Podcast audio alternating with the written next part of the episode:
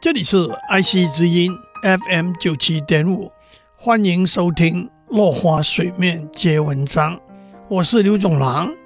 今天我们谈《三字经》的终身学习。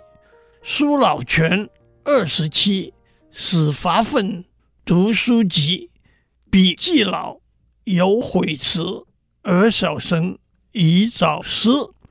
举苏洵和年浩两个例子。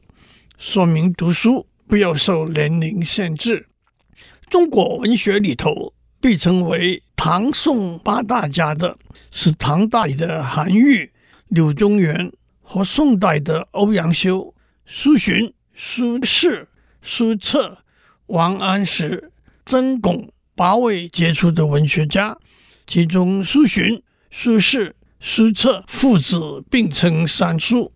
苏洵就是苏老泉，他年轻的时候到处游山玩水，到了二十七岁，在他夫人程氏鼓励支持之下，才决心发奋读书。四十多岁的时候，带着两个儿子苏轼和苏辙谒见欧阳修，得到欧阳修的赏识，声名大噪。《古文观止》里。收录了一篇他的精彩军事论文《心术》，就是当将领应该具备的心理条件。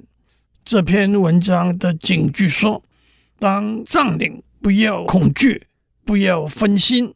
泰山崩于前而色不变，麋鹿行于左而目不顺。”就是面对敌人不恐惧，不分心。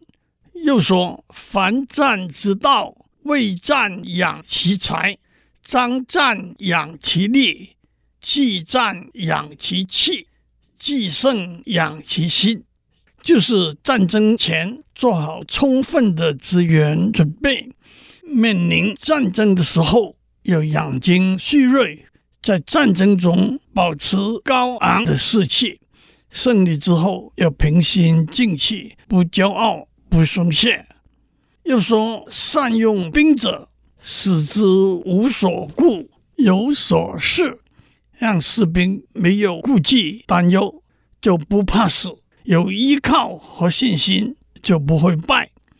若年号八十二，对大廷魁多士，笔既成，重诚意，而小生宜立志。宋朝的年号。到了八十二岁才中状元，鼓励小朋友要不断努力，有志者事竟成。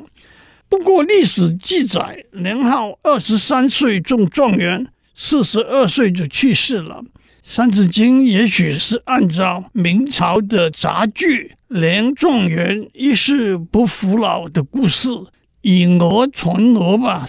按照《三字经》的说法，年浩八十二岁。中了状元之后，写了一副对联：“白首穷经，少浮生八岁；青云得路，多太公二年。”就是说，我比到了九十岁应汉文帝的请求传授尚书的浮生还小八岁，但是比八十岁辅助周文王的姜太公只大两岁而已。他也写了一首。登科谢恩诗，最后两句是：“也知年少登科好，真奈龙头属老成。”据传他在公元九三八年第一次应考，历经后汉后周，到了公元九百八十五年才中了状元，整整考了四十七个年头。今天先讲到这里。下次我们谈勤奋快乐的学习。